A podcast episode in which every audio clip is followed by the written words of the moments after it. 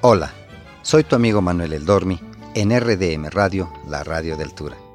¿Sabías que Yolanda Jaén López, actriz y cantante de música ranchera, conocida en el ambiente artístico como Yolanda del Río, la gran señora de México, nació en la ciudad de Pachuca Hidalgo el 27 de mayo de 1955?